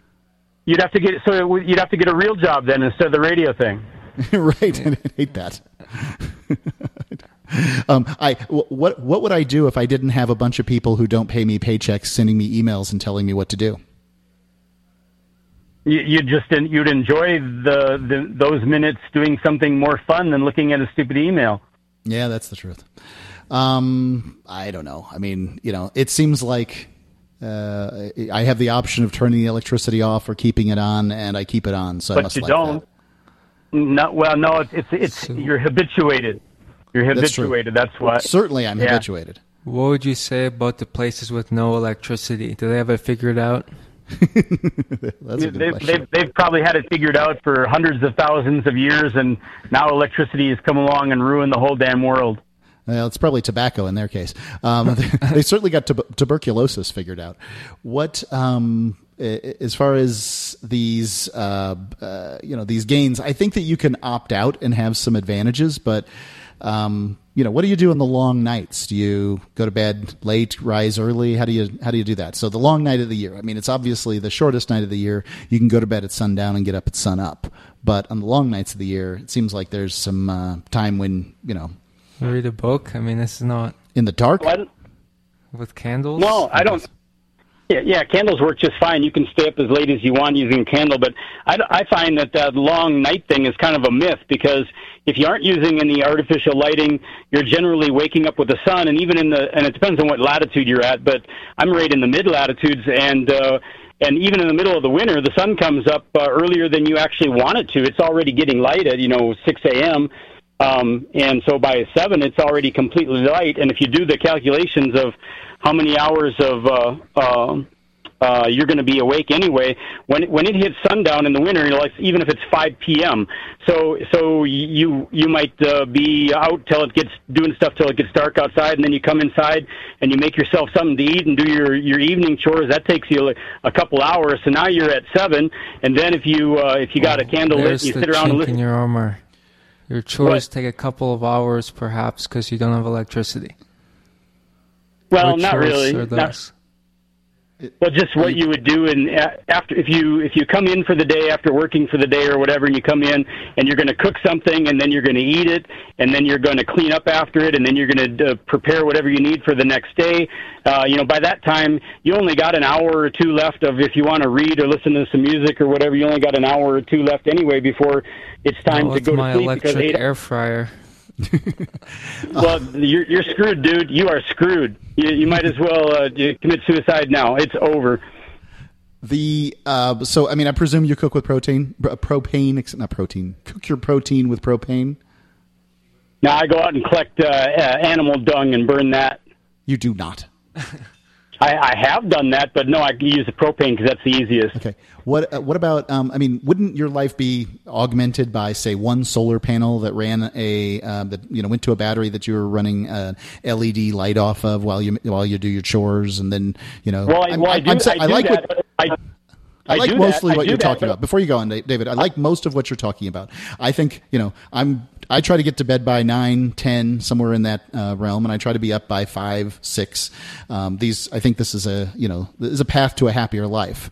But I'm just wondering if you a little bit of electricity from a battery, you use the technology we've got for batteries and solar panels to make your life a little bit better.